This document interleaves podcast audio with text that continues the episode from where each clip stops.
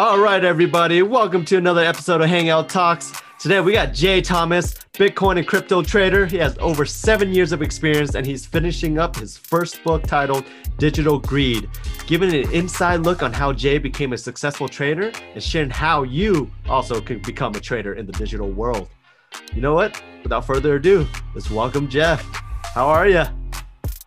Hey, Triet. Thank you for the awesome introduction, and thank you very much for the invitation to be on your podcast. This is awesome. Hey, Jeff. You know, glad glad to reach back out to you and reconnect with you, because we've known each other since uh, college, right? Like, we started freshman year together. We played pool in the community lounge. I think that's when we first met, and you you hustled me several times. I, I still remember. Every time you just sunk that eight ball, right? Not that eight ball, but all the balls, then the eight ball right into, I'm like, damn, this is so calculated. I'm pretty sure you, everyone was like, Jeff, you know, calculated every bit to get, to get those. You were so good at pool. I mean, we hung out. That was awesome. Yeah, it was awesome. And we hung out at the community lounge at Regis a lot as well. Oh, we were still in college, but we haven't seen each other since. And so I posted about climbing, you know, I think about one or two weeks ago, and then you reached out like, hey, I'm down to climb anytime. We reached out, we climbed, and we reconnected. Yeah, it's awesome. And yeah, freshman year of college, playing pool, I'll, I'll always remember that. I think I think a lot of us just sat in that commuter lounge hours every day. Yeah, and just played pool. So that, that was that was a, a pretty fun time. Oh, it was funny because we just, a lot of people didn't realize that it was our hangout spot. So we would be around and people were like, hey, you guys want to play pool? We're like, sure. And we would just hustle them. And they're yeah, like, yeah. And they're like, man, like, you guys got hustled by these guys. And like, you guys play a lot. Like, we play every day. but, oh yeah. Um, good times. Good times. It was amazing times though. But like, it was great catching up with you, Jeff. I, it was interesting to like hear that you went to work for a while, but then you started to go more into kind of like that Bitcoin cryptocurrency and stuff. Can you talk a little bit more about your background and how you got to that point? Yeah, so I I am a full-time trader right now, mostly with Bitcoin and some other cryptocurrencies.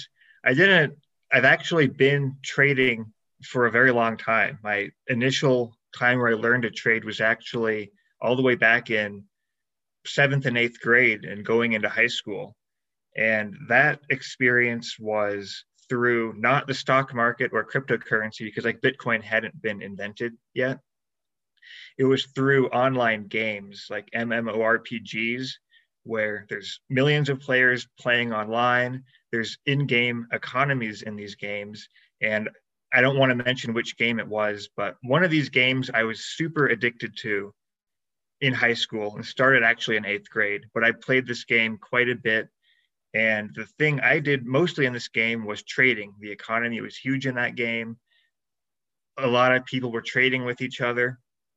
There were um, there were like pump and dump groups almost, where a lot of people get together, manipulate the prices for one item. It was kind of a crazy market. So I decided, well, I'm going to try to predict what other people are going to manipulate up and trade, and try to, I'd have to analyze all these different items, all these different things.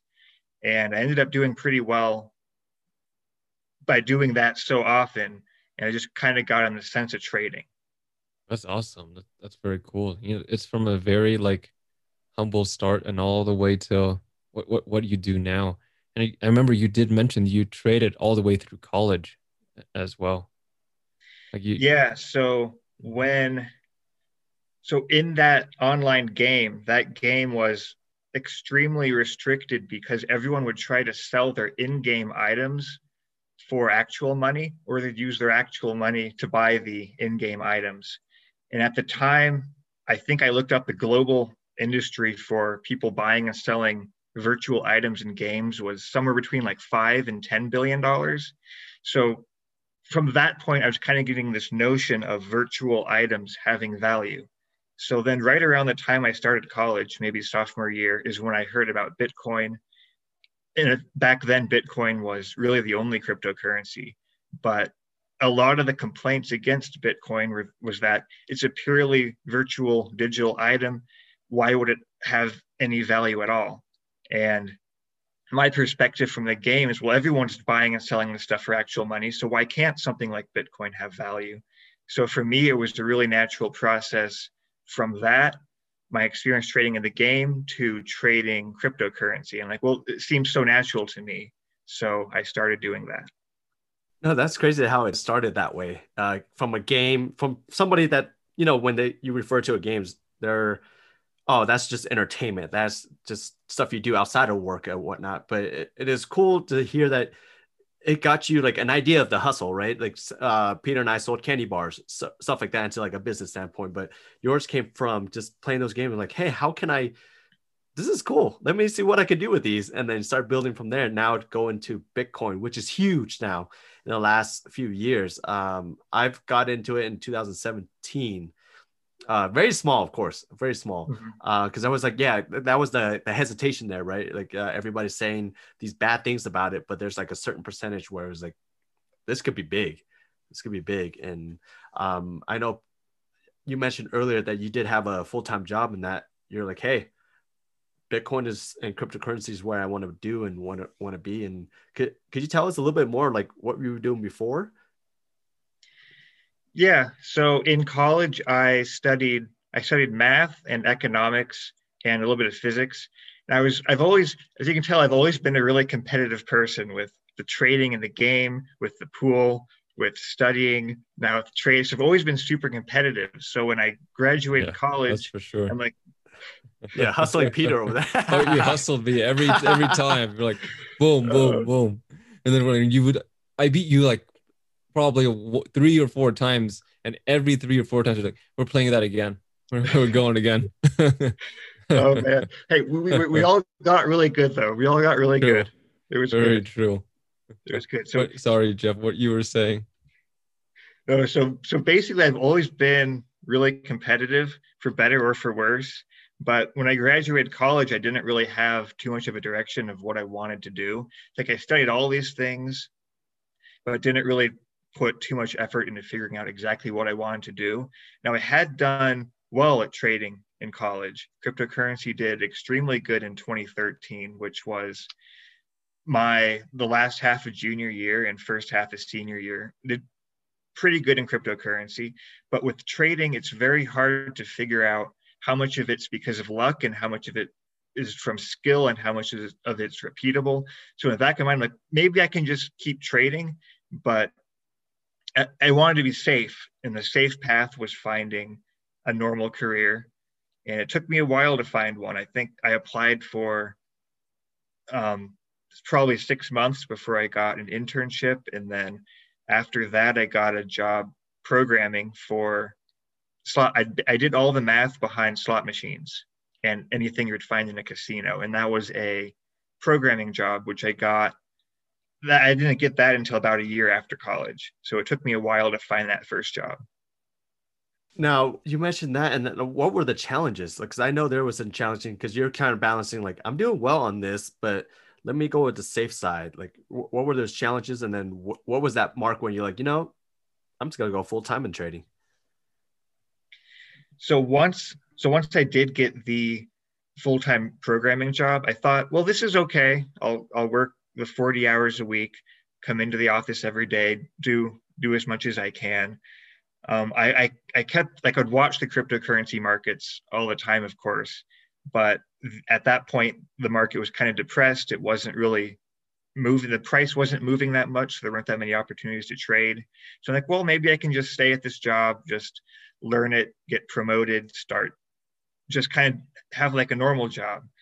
But as time went on, I realized that it was very, there's so many like things like time cards, and you had to be there exactly at nine a.m. every day, and all these rules and micromanaging and just that type of stuff. And it just kind of wore me down more and more and more until I just really, really did not like it anymore after about a year of doing that. So at that point, I was still watching cryptocurrency, of course, and it was trending back up. And at a certain point in late twenty sixteen, when I think it Bitcoin crossed, because in twenty thirteen, it peaked at around twelve hundred dollars per Bitcoin. Then it crashed back to around one hundred forty dollars in the minimum, and then it rose back up to like six hundred or seven hundred dollars per coin at the end of twenty sixteen. I'm like, okay, this is now looking really good. There's probably going to be a lot of trading opportunities. What if I just quit this job and tried to trade full time? I was also planning on, my other thing I wanted to do was a bunch of travel. Like, I'd always wanted to be one of those people that traveled the world for a year, saw a bunch of different things. So I kind of wanted to combine those two. I'm like, well, this is like the perfect opportunity to do so. So why don't I do it? The challenge with that, though, was very little support from anyone, really. I, I do not think my parents supported that decision at all. I think almost every one of my friends I mentioned this to thought I was crazy, or I was just, I, I don't know what they thought I was doing, but I just know I needed some sort of a change. So I decided to quit that job. I think that was September, October of twenty sixteen.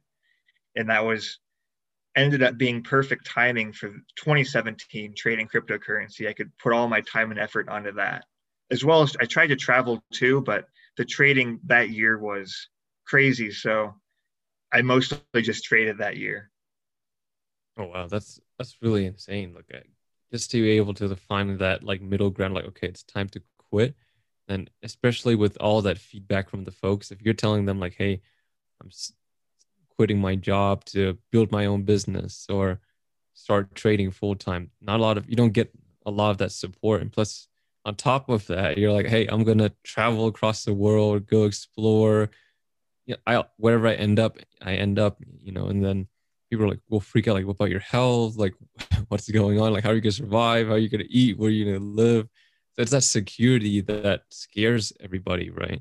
So, and speaking of travel, once twenty sixteen hit, moving on to kind of twenty seventeen, like what kind of took, like from there, like it was really shaky. Were you able to travel after twenty seventeen, or like how did like that kind of shift you to the lifestyle that you have?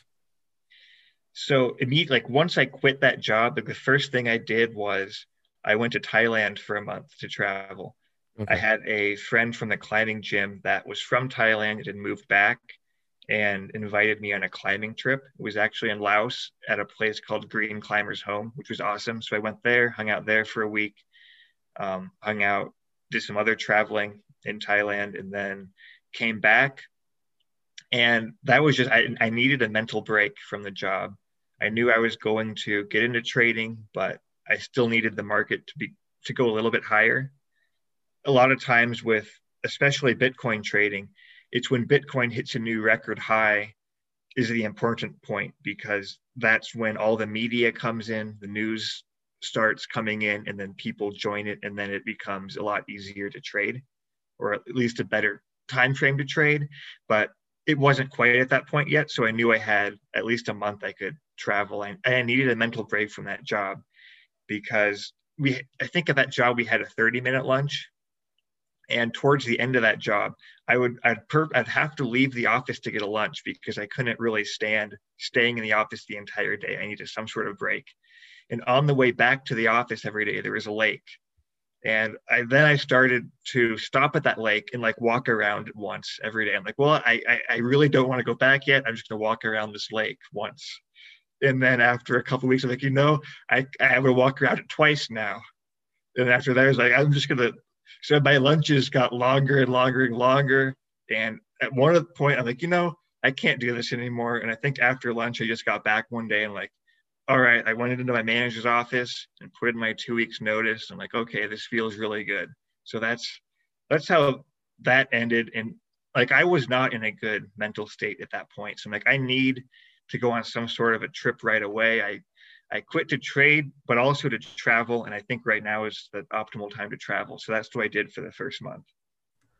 thirty minute lunch. I, I can't imagine, like uh, you had to either pack your lunch and you better shove it down real quick and then go on to your next task out of that. And I, I never seen, seen thirty minutes as a, you know, sufficient enough for you to get a break. It's part of it for having a break too, as well. Can't even like enjoy the food. You're just literally just scoffing it down. You're done.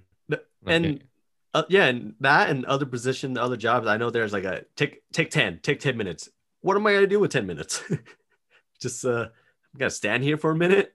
Okay, cool time. And then walk back. It, it's that tough part. And man, yeah, yeah, you, you hit that spot where you're like, I'm just going to keep, I, I can't do this anymore. And I'm going to do this. I'm going to travel. And as far as traveling wise, and what are some of your spots that you would recommend for climbers or non-climbers to as well for that you have visited? So for climbing, the, the Green Climbers Home that I mentioned, which is in Laos, is an awesome place. Um, there's also a place in, let's see, in Thailand called, it's called Tonsai Bay, but the climbing area is right next to that. You're basically climbing right along the beach, which is awesome. Um, for non-climbing, I've, I've done some surfing in Costa Rica. That's awesome. Um, Tamarindo is a nice beach town where you can surf. Uh, Manuel Antonio in Costa Rica is nice. Portugal is awesome because everyone's super friendly. I like Barcelona. So there's quite a few places I've liked, which which have all turned out really well. And of course, trying to also did doing a little bit of trading during that too. So trading during like the evenings or or afternoons, and then doing funner stuff like in the evenings or the days kind of made sense. No, that's really cool. And then you mentioned earlier, like a month ago, you traveled to Thailand, right? A couple months ago, I think we, we talked about that. You did you were you stuck in um, the Southeast during the pandemic, and you stayed there for a while, or? I was I was lucky in, in that I didn't get stuck. Although okay. Maybe it would have turned out funner. No, I, I did. I, I have one of my sisters studies in New Zealand, so I visited okay. her. And then I went to Thailand for a couple of weeks and then came back. So that was that was my most recent trip right okay. before the pandemic. And I was, when I was leaving for that trip, worried that I would end up getting stuck somewhere in the world. But fortunately, that didn't happen. Oh, okay. That's good. Okay. That makes more sense though. Yeah. Yeah. I think you told me something about it, but I, I remembered you getting stuck somewhere, or you stayed in Thailand for, for a while somewhere. I was I was worried that I would get stuck. But oh, okay. I, I was climbing, so if I did, it, it would have turned out okay anyway. Yeah. I think. Nice. I think. Nice. And then, um, speaking of um, speaking of trading, also, what what are your tips on on trading? Like, what resources would you say are, are like the best way to stay informed while you're like trading? Because a lot of times people want to step back, and they recommend that that you're not going to look at the stocks or like. All the time, like you should look away, like step away. Like, what are the best resources to stay informed, but you know, keep a daily normal life as well? Mm-hmm. So there is a fairly big debate amongst investors and traders, like how much should I be watching the markets? How much should I not watch it? A lot of people, and for most people, it's. And keep in mind, I'm not a financial advisor, so don't. So none of this is like actual financial advice. I kind of have to say that. no, no, no. That's great. That's great that you put get, get that disclaimer out. We all, you know, the legality of it, everything. yeah. So, so nothing, so nothing I say should be financial advice or trading advice. So that's the disclaimer. But there is a debate on like how active you should be as an investor. Uh, a lot of people think that it's extremely hard to do any research that's meaningful because there's all these Wall Street professionals that will always beat you no matter what. So there might not be any chance, there might not be any reason to even do that. You should just buy like safe stuff and just leave it in there and not monitor it at all. But for some people like me who try to actively trade, we do have to watch the markets quite a bit. And that could be political things, that could be just news within the industry. So regulations on Bitcoin and cryptocurrency is extremely important to me lately. Um, there's been a, a few things. Some countries have banned cryptocurrency. Some countries kind of waver on like how legal it should be. So if it's a major country like China, then that's important news for me because that does have ramifications on the market here. So you have to keep up with that type of news. Um, specifically for cryptocurrency, I need to figure out kind of the technicals behind or the fundamentals behind each coin that I'm trading. So like, why are people buying this coin? How is it different from the rest? Um, how can any other coins overtake it? And then also kind of media reactions. So if something major happens in cryptocurrency, how is the media portraying it? Are they right and are they wrong? But ultimately, how is that going to affect current traders and prospective people that might enter the market and trade? So there is a lot of research that I do that isn't, so I'm not specifically always sitting around like buying and selling stuff. A lot of my work is just keeping up with all this news and watching, trying to determine how that will affect the market rather than just sitting there and trading constantly.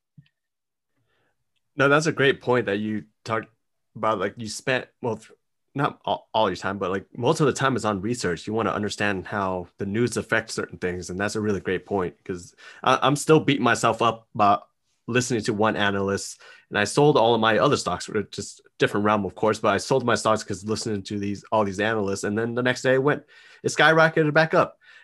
I was, I was beating myself up on it because I was just like, dude, like, so moral story of that is like the news, don't just pick one, and how Jeff just went over and like, you had to look at it. You had to examine it. You can't just like, oh, okay, cool. It's got to go back down based on a couple of reviews or a couple of articles.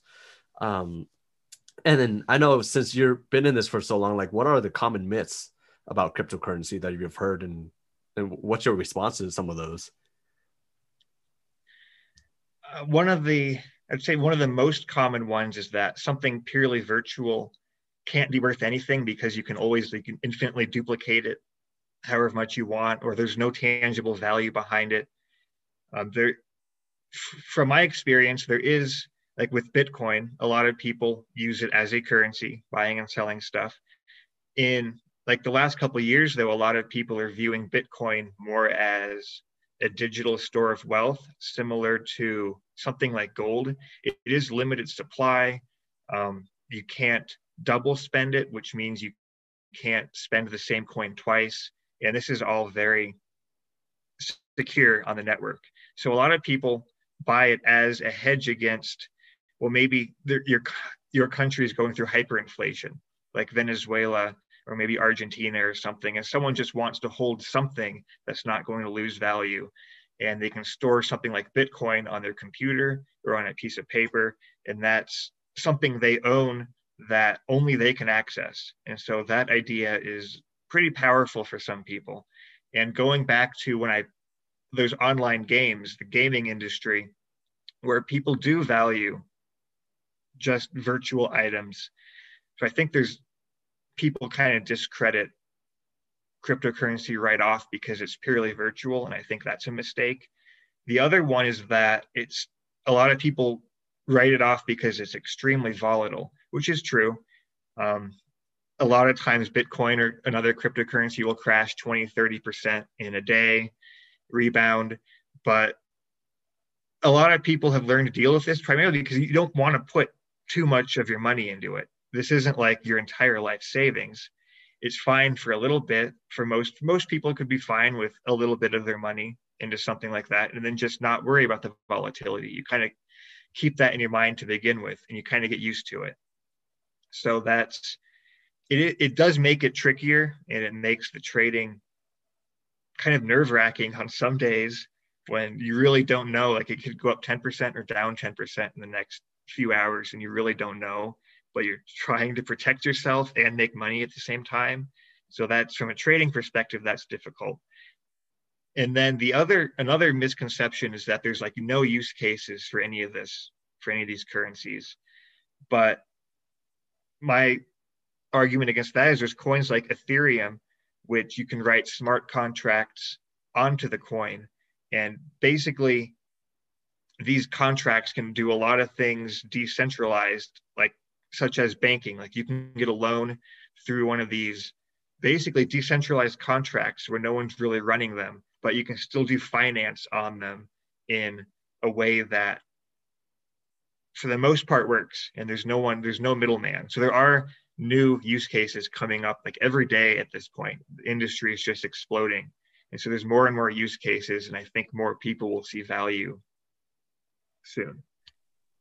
No, that's that's really good that you mentioned that. Like, would would you say like all of the myths and the controversies that you hear kind of motivate you to continue doing Bitcoin, or like is it something that you did in the past that continues to motivate you, since it is a twenty-four seven thing? And I'm pretty sure there are days you're like, why am I doing this? Yeah, so there is some aspect of motivation where if so many people are constantly telling you you're going to fail at something, or it's not going to work, or it's stupid and it's whatever, there is a very powerful motivation that I'm just going to prove everyone wrong, and I'm going to keep doing this and trade as best as I can. And just there is that motivation there, just wanting to do it well, just just because so many people don't believe in it. So I, I have felt that a few times. Some of it's, yeah, it, it does get stressful though. So there's some times where you, you do question your sanity. Sometimes you question why you're doing it, but uh, the times where it works really well, or you actually see a cryptocurrency that is doing something really innovative, and you're like, okay, this is actually really cool and I can get behind this. And yeah, to be part of that, it's, it's really awesome. You brought up a good point. Like, you know, the ups and downs and volatility aside, like I know looking at um, Bitcoin, I think will drop within one hour and then the next hour will go back up. So those are the ups and downs of it. And on top of, like, you know, sometimes as entrepreneurs, you, you do question yourself, like, am I supposed to be doing this? Is, is this the right path for me? And, and we, our listeners and us, we totally get what you're saying. And um, personally, like, how do you deal with that? Uh, I guess it's a two part, because volatility with uh, cryptocurrency, and then just career wise for you. So trading is definitely stressful, because one month you could make a lot of money, and then you could have an entire month where you make no money or you lose money. So at that point, you definitely question yourself. But as a trader, specifically as a trader, you have to realize that your income is not going to be steady. There's too many traders that try to, to begin and they think, well, I'm just going to make like this amount every month, and when I get to that number, I'll just stop trading for the rest of the month. But I, I want to hit that and kind of be steady. But that's that's unrealistic, because the months you do good, you don't want to really cap your gains. You don't want to say, well, I'm going to make, like, let's say four thousand dollars a month. You can't just say, well, I'm going to make four thousand dollars this month and then just stop. No, if, if you're having a good month, you, you want to just do as well as you can that month. That could be a lot more than four thousand, just because maybe the next month you don't make as much or you don't see any opportunities. It's like you have to strike while the iron's hot, so you can make profit that will last you for the times it's not doing very well. And I think just going in with the mindset that the income is not going to be steady, and you get comfortable with that idea, is how you can be successful as a trader. No, that's, that's very true. And then, because I see a lot of people kind of jump into it. Like you said, they'll cap it off. Like, okay, I'll make sure I stay at five, for example, five thousand every single time. If they don't see that five K, they freak out and they start selling like crazy. They start kind of trying to pull out so they remain at that five thousand. Would you say that's a really bad thing to do, or you should say if you're you're below five thousand, just keep going, just let it sit, and then it'll come come back up or go even higher? What would you say? There's a lot of like psychological biases that work against people who are especially very new to trading. So one of those is like setting just some arbitrary profit target and doing anything in your power to hit that. That's not always the best, because It, it lends to overtrading, in which you kind of feel like you have to be trading. And if you feel like you have to be trading, you start making bad trades, and then you end up losing money. And then oftentimes when a new trader starts losing money, they start making bigger trades or riskier trades to kind of come back from that. And then they lose even more. And so that's kind of, that's in poker, I think that's called like tilt. Like you start doing bad and then you just do really, really bad after that, because you just kind of throw in the towel and like, I'm gonna take this huge risky trade to make back everything plus my profit, and then it goes against you and then you're out. So there there's a lot of psychological things like that, which it's very hard for a new trader to get used to. Speaking of, like, how long did it take you to get the balance of, or get the hang of trading? So for me, within playing those online games, probably two to three years before I was really confident in that. and then especially with cryptocurrency too, but they're kind of, they're similar in a way for me, but I would say at least two or three years to have a good feeling for knowing what you're doing trading. The first couple of years, you can trade with a little bit of money and not really care about the profits and losses, but just just make getting the education to kind of know your own emotions and how you react to the market and figuring out your own strategy. You can't go in and try to make a bunch of money right away. You can, but any profit will just be luck, and you, you're not really learning that much right no, away. That's a great advice, honestly, because I know some traders will jump in and be like, hey, I'm going to make money right away because I see it's so high. I'm going to come in, make some money, and leave. And point is, like, it, everything takes time, like you mentioned. And I know balancing too, because I know you went from a nine to five, clocking in at a certain time and getting out. And then now, like, with a uh, trader, what does your typical day look like, and how do you balance these things? Because uh, I'm always curious. P- both Peter and I are curious, because when you have your own business, sometimes it's hard to turn off, uh, or you're doing your own thing on your own time. It's hard to turn off. Yeah, that's right. It's extremely hard to turn off. So back in twenty seventeen or twenty sixteen, when I quit that job and then went traveling for a bit and came back, for the first couple months, I think I was like reading news articles and watching markets upwards of like eighty to almost one hundred hours a week at some point. Like, I was nervous. Like, I'm like, I have to make this work. Otherwise, I'm going to have to spend another six months finding another job. So it's like, I, I really, really have to make this work. So I guess kind of that nervous anxiety just made me basically eighty to one hundred hours a week. I'd watch everything. Like, I wanted to know every bit of information I could possibly get. So it was very hard to turn off. Um, but for me now, at least, when I am in a position like that, and like, I'll go travel, or rock climbing is actually the, the main thing now for me. Like, if I have a good set schedule, rock climbing, that gives me times where I'm not thinking about trading, kind of gets me on some sort of a schedule there, especially because cryptocurrency is twenty-four seven. There's no, there's no stopping point. So I would, I'd say like having some sort of a schedule, whether it's like something outside of trading, like rock climbing, or just giving yourself like a defined hours, like don't do any research after like seven o'clock at night or five o'clock, whatever you want it to be. And then maybe waking up every day at whatever time you wake up, and then doing research for like an hour or two, and then doing something else for a little bit, just trying to contain, because businesses can take up as much time as you want, and sometimes it's a lot too much. So. Yeah, speaking of like balance and stuff, like, like well, it seems like you've balanced everything out really well, and to give you time to write a book as well. And as we mentioned earlier in the podcast, you're writing a book now called um, Digital Greed. Can you tell everybody a little bit more about that book? Sure. So Digital Greed, it kind of started out as just me trying to write down the history of my trading, more just so that I could go back and not forget what kind of my journey was from knowing basically nothing about trading to making a full-time living off of it. So it started out as just something for me to read. And then as I kept going on, I'm like, well, this would actually probably help other people, maybe not necessarily my exact strategies, because some of them can't, I mean, some of them were from years ago where you can't really replicate them now, but just the thought process of how to figure, figuring some stuff out, the thought process of the transition into a trader. And it's basically my whole history of trading from when I first started in that game through twenty seventeen, when I quit the job and then kind of made it as a, as a trader through twenty seventeen. So I, that was, that was the motivation for the book. And I'm, I'm hoping people get something kind of just, just kind of see how a trader kind of thinks, rather than just what you see online. And it's just like, oh, some, someone made this huge bet on this stock and it, they made a bunch of money or lost a bunch of money. No, my, my, my book's hopefully just the entire journey.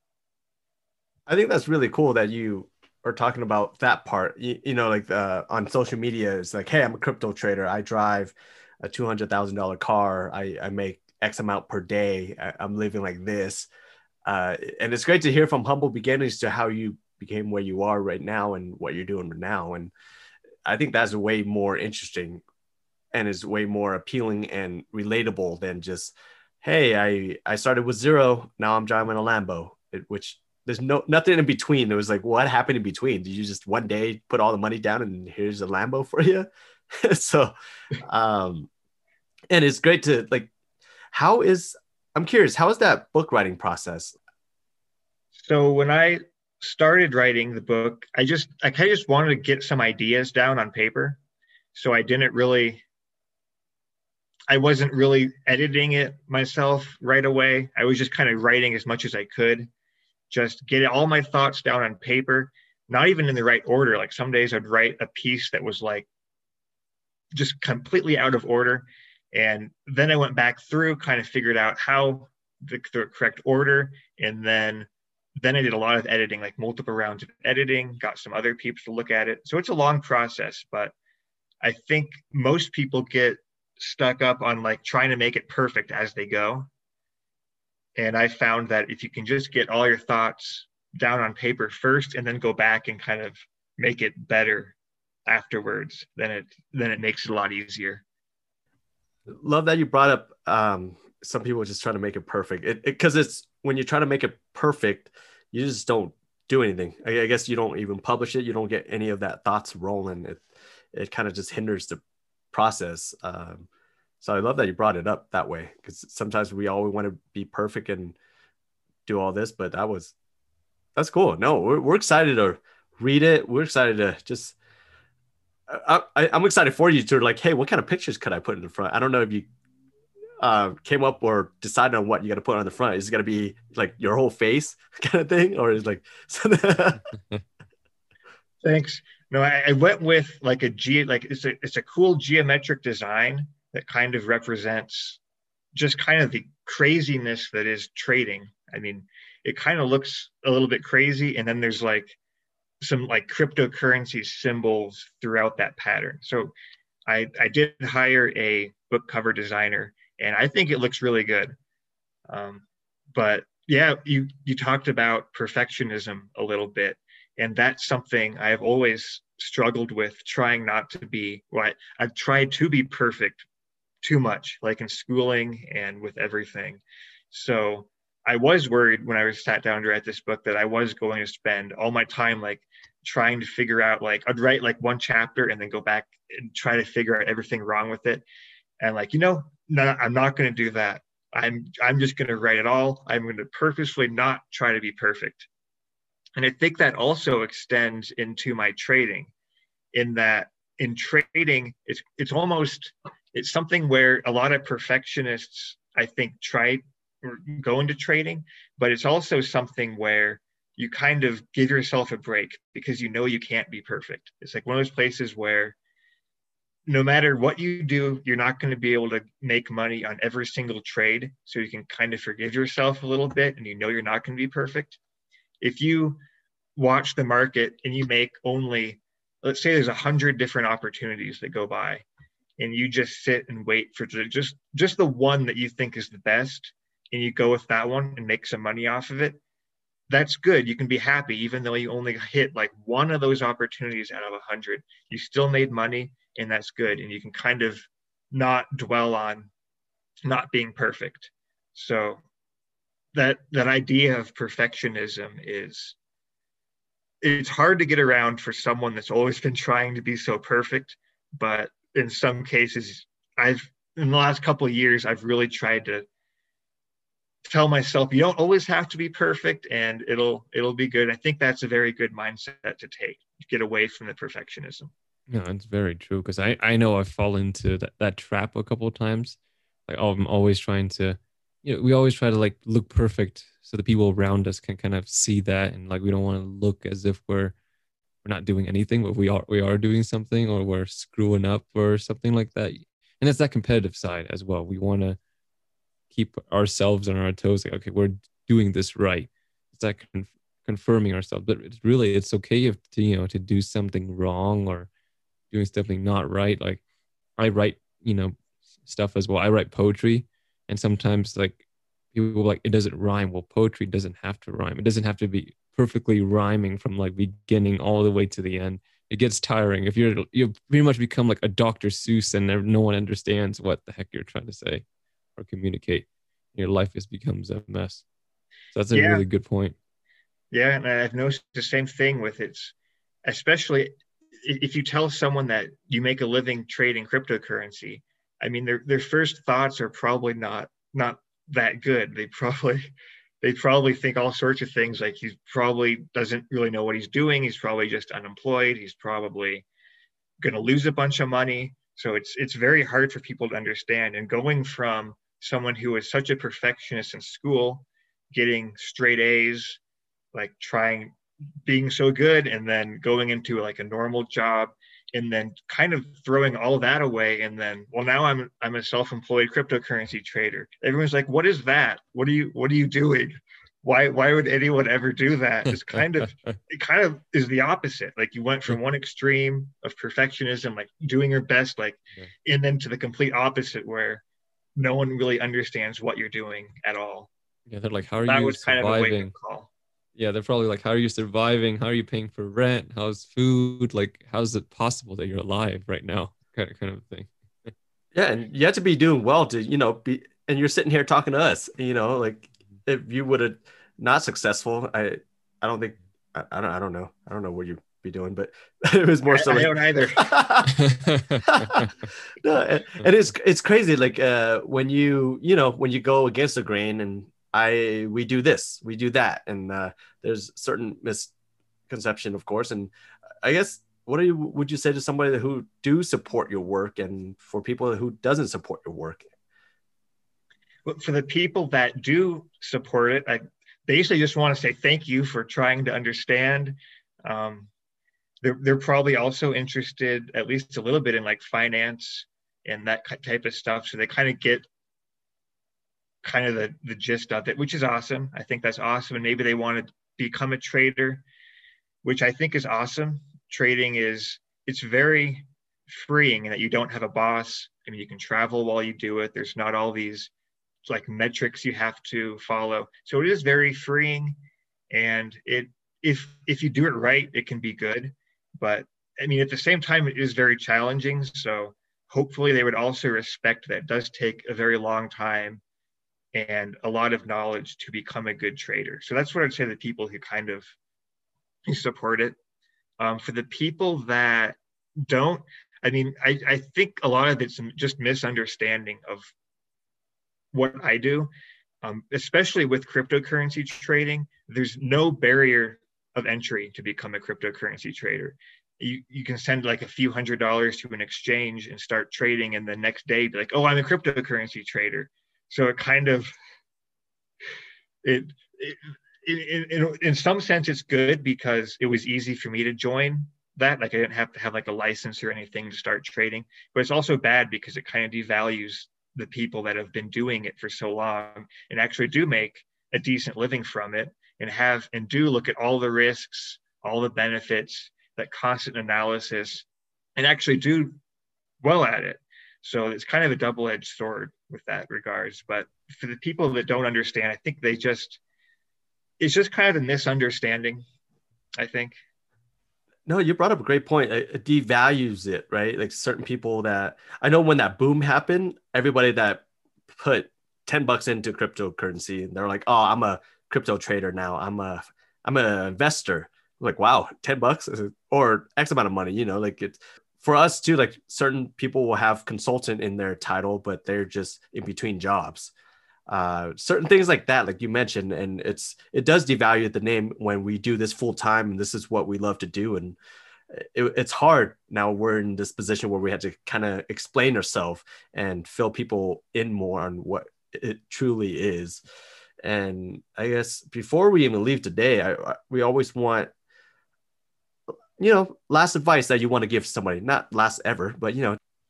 All right. I think calculated risk is very important. Step out of your comfort zone. I mean, if, if you want to quit a nine to five job, you definitely can, but you take a calculated risk. Don't just quit and just have no money and just go out into the world and be like, I don't know what I'm doing, but I'm doing something. Um, risk is, risk is important, but taking risk, you have to, to improve at anything really, you have to take risk, but it has to be calculated risk.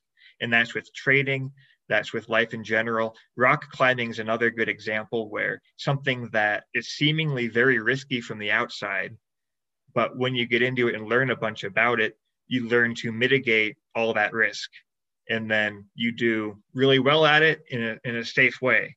So that's like trading. You can mitigate a lot of the risk, um, but I think that more people need or should be taking more calculated risks in life. Boom. I think that's perfect. And it's always funny, like, don't don't leave your job if you have nothing, nothing else out there. Very true. Yeah. And how can people find you, uh, Jeff? So the web, so the website I sell my book on is digital greed book dot com. And I have an email on that website that you can email me on. That's, that would be the best way to get in contact with me. Oh, perfect. And we're looking forward to having that book out.